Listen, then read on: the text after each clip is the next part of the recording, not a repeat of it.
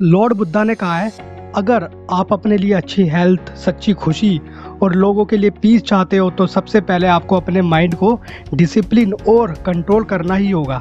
और अगर हम अपने माइंड को कंट्रोल कर पाए तो विजडम और वर्च्यू नेचुरली हमारे पास आते हैं। द हैप्पीनेस हैक बुक को एलन पैट्री लेंस ने लिखा है और ये बताया कि हम अपनी लाइफ को किस तरह क्रिएट करना चाहते हैं और वो भी अपने माइंड को ट्रेन करके, बजाय की बाहरी चीज़ों को बदलने के।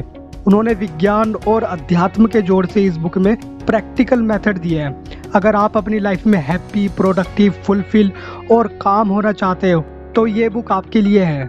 ऑथर बताती है कि वो अपने बहुत सारे क्वेश्चंस और रोज़मर्रा की ज़िंदगी के संघर्षों से परेशान हो चुकी थी। उसे कुछ सूझ नहीं रहा था कि लाइफ किस ओर जा रही है। ना कोई राह नज़र आती थी, ना कोई मंजिल। वो अपनी लाइफ में बुरी तरह स्टक हो चुकी थी। जबकि उसे लगता था कि उसके आसपास के लोग सक्सेस हो रहे हैं और अपनी लाइफ में आगे बढ़ रहे हैं। कुछ क्वेश्चंस थे जो ऑथर को परेशान कर रहे थे, जैसे, मुझे ऐसा क्यों लगता है कि मैं अपने टाइम और टैलेंट को वेस्ट कर रही हूँ? क्या लाइफ इसी तरह से होती है? क्या मैं अपने होने वाले बच्चों के लिए राइट एग्ज़ाम्पल सेट कर रही हूँ? ऑथर अपने प्रश्नों को अपने डॉक्टर, मेंटोर और कई लोगों से पूछा करती तो उनको एक ही जवाब मिला करता था कि ये सबके साथ होता है।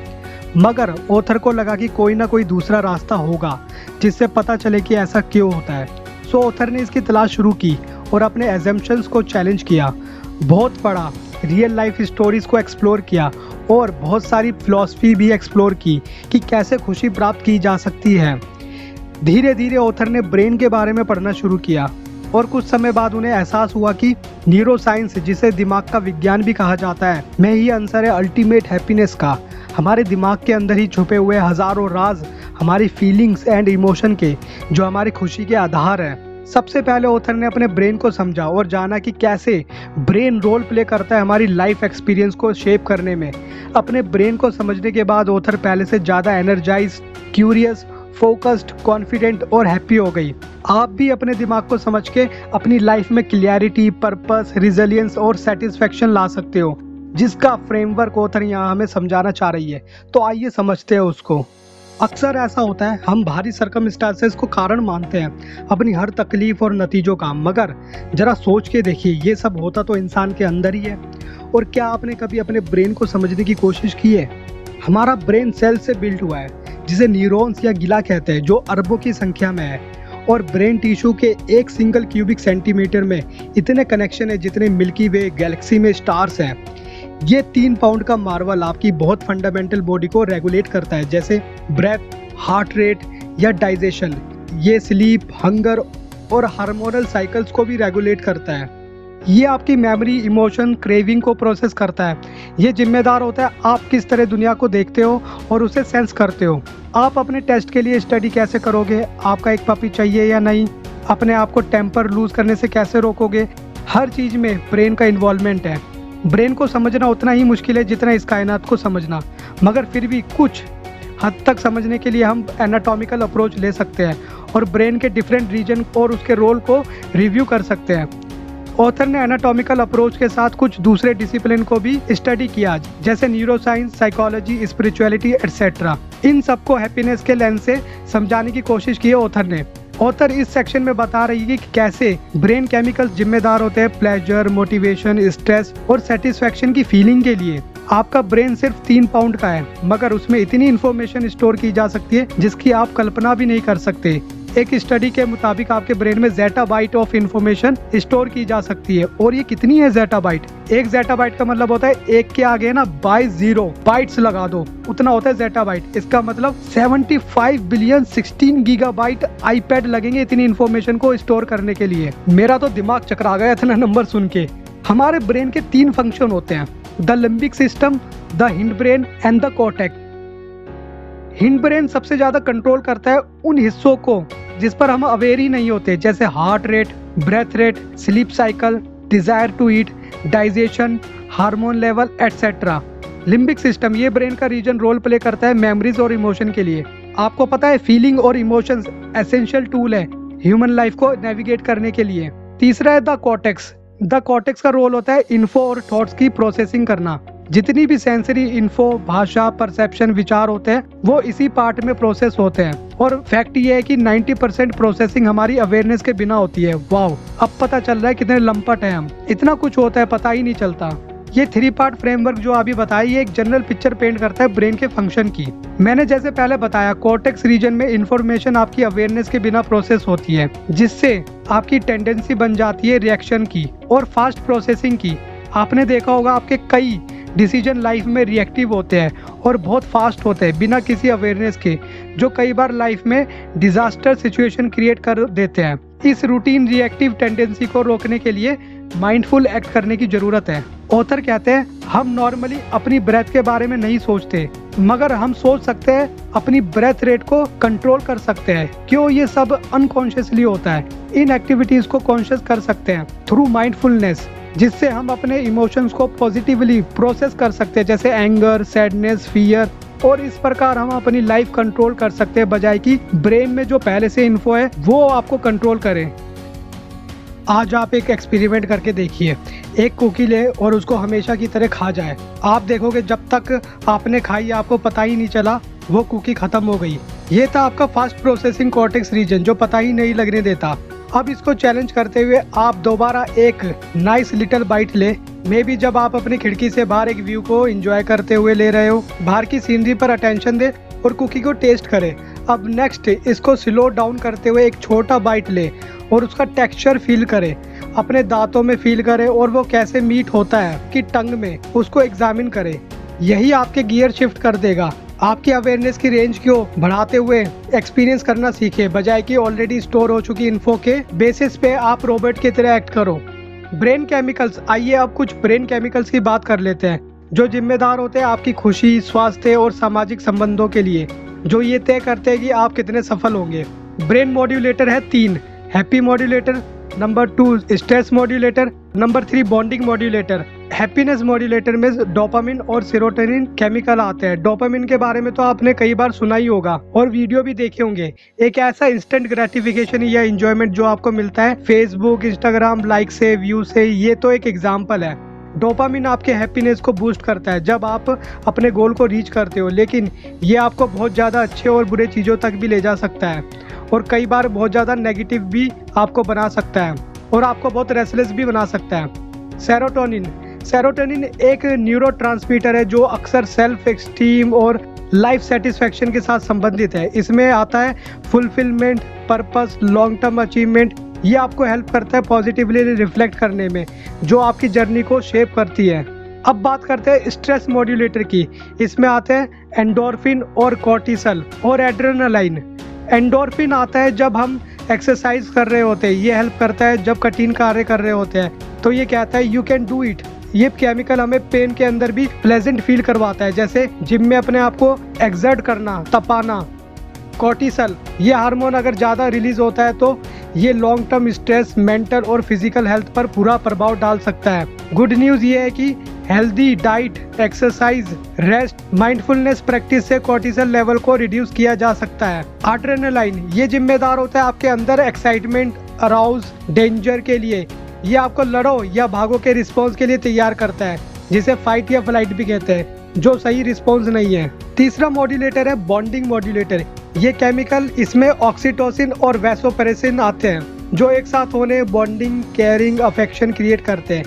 ये हेल्प करते हैं लव फील करने के लिए। ये एक तरह का ग्लू फैक्टर के तौर पर काम करता है ह्यूमन कनेक्शन के लिए, जो हमें एक साथ रखता है सबका साथ।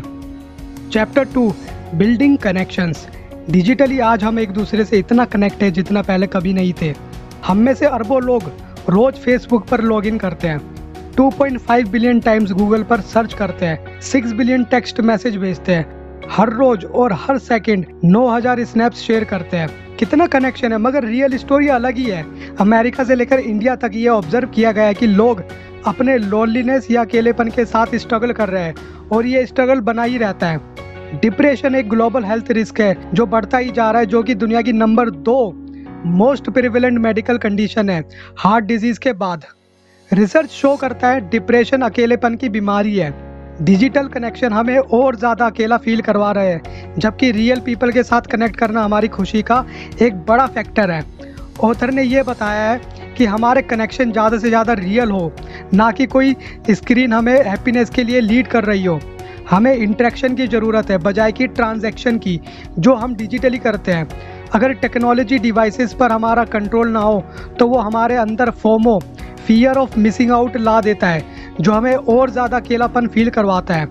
इसलिए ज़्यादा से ज़्यादा रियल कनेक्शन इस्टेब्लिश करें, जो ऑक्सीटोसिन और वेस्प्रोसिन केमिकल रिलीज़ करेगा, जो हमारी खुशी का आधार है।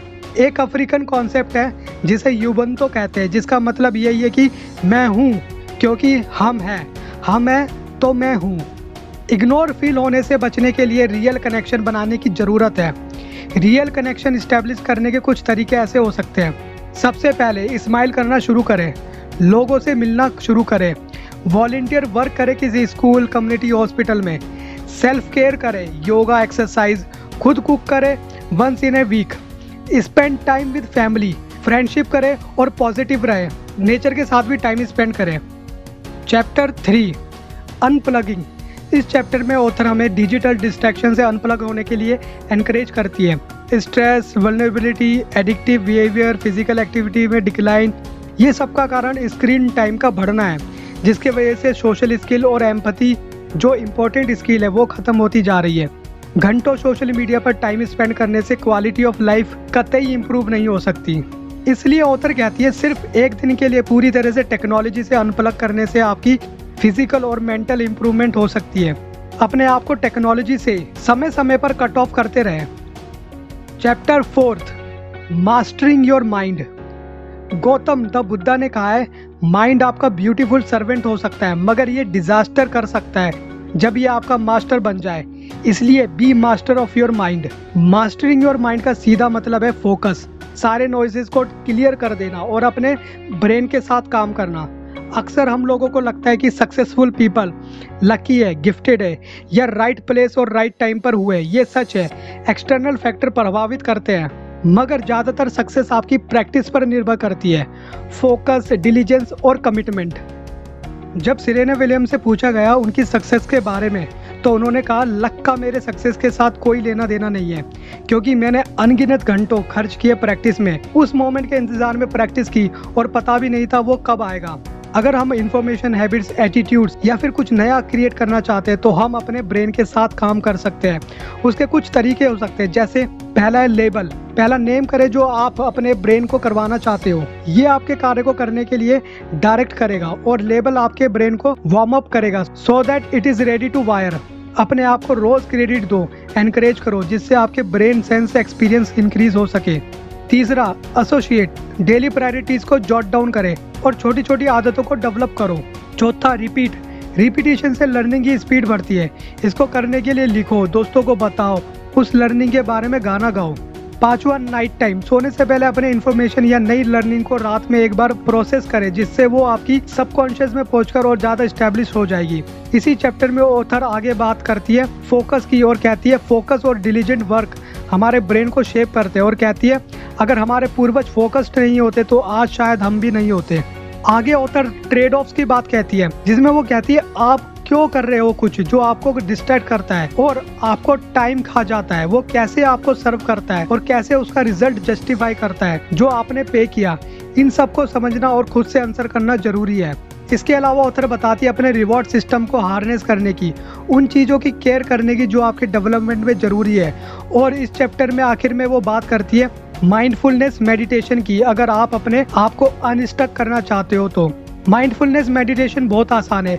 इसमें आपको बस अपनी ब्रेथ को वॉच करना होता है 10-15 मिनट के लिए।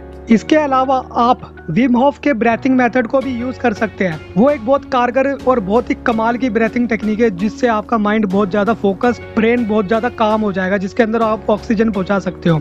इसकी टेक्निक का हमने एक वीडियो बना रखा है, जिसका लिंक हमने डिस्क्रिप्शन में दे दिया है, और आई बटन में भी दे रहा हूँ। चैप्टर फाइव एक्टिवेटिंग या फिर taking charge of your life इस चैप्टर में ऑथर बुद्धिस्ट प्रैक्टिसेस की बात करती है, जिसमें वो जैन वेज ऑफ़ लाइफ और माइंडफुलनेस टेक्निक्स के कुछ रेफरेंस देती है। वो ये ज़ोर देती है कि बुद्धिस्ट पाथ एक powerful set of practice offer करते हैं, जो हमारी खुशी और अनुभवों को डीप और एनरिच करते हैं और हमारा पर्पस पर्सपेक्टिव और ज़्यादा वाइड करते हैं। बुद्धिस्ट पॉइंट ऑफ़ व्यू से ट्रू हैप्पीनेस का मतलब होता है सेटिस्फैक्शन या कंटेंटमेंट से। तो फ्रेंड्स मैं ये समअप कर दूँ, हमने द हैप्पीनेस हैक बुक से क्या सीखा? हमने चार इंपॉर्टेंट लर्निंग की। पहला हमें अपने दिमाग को समझना चाहिए। दूसरा, ये जाना कि रियल कनेक्शन स्टेब्लिश कैसे कर सकते हैं। फिर हमने सीखा डिजिटल डिस्ट्रैक्शन से क्यों अपने आप को अनप्लग करना चाहिए। और ऐसे तरीके के बारे में बात की जिससे हम अपनी लाइफ का चार्ज अपने हाथ में ले सके। ये था चौथा पॉइंट जो हमने सीखा इस बुक से। सो आई होप आपको ये वीडियो पसंद आया होगा। प्लीज़ लाइक और शेयर करें इस वीडियो को। क्या पता किसी को ज़रूरत हो और please don't forget to subscribe this channel घर में रहिए, खुश रहिए। Thank you so much for watching this video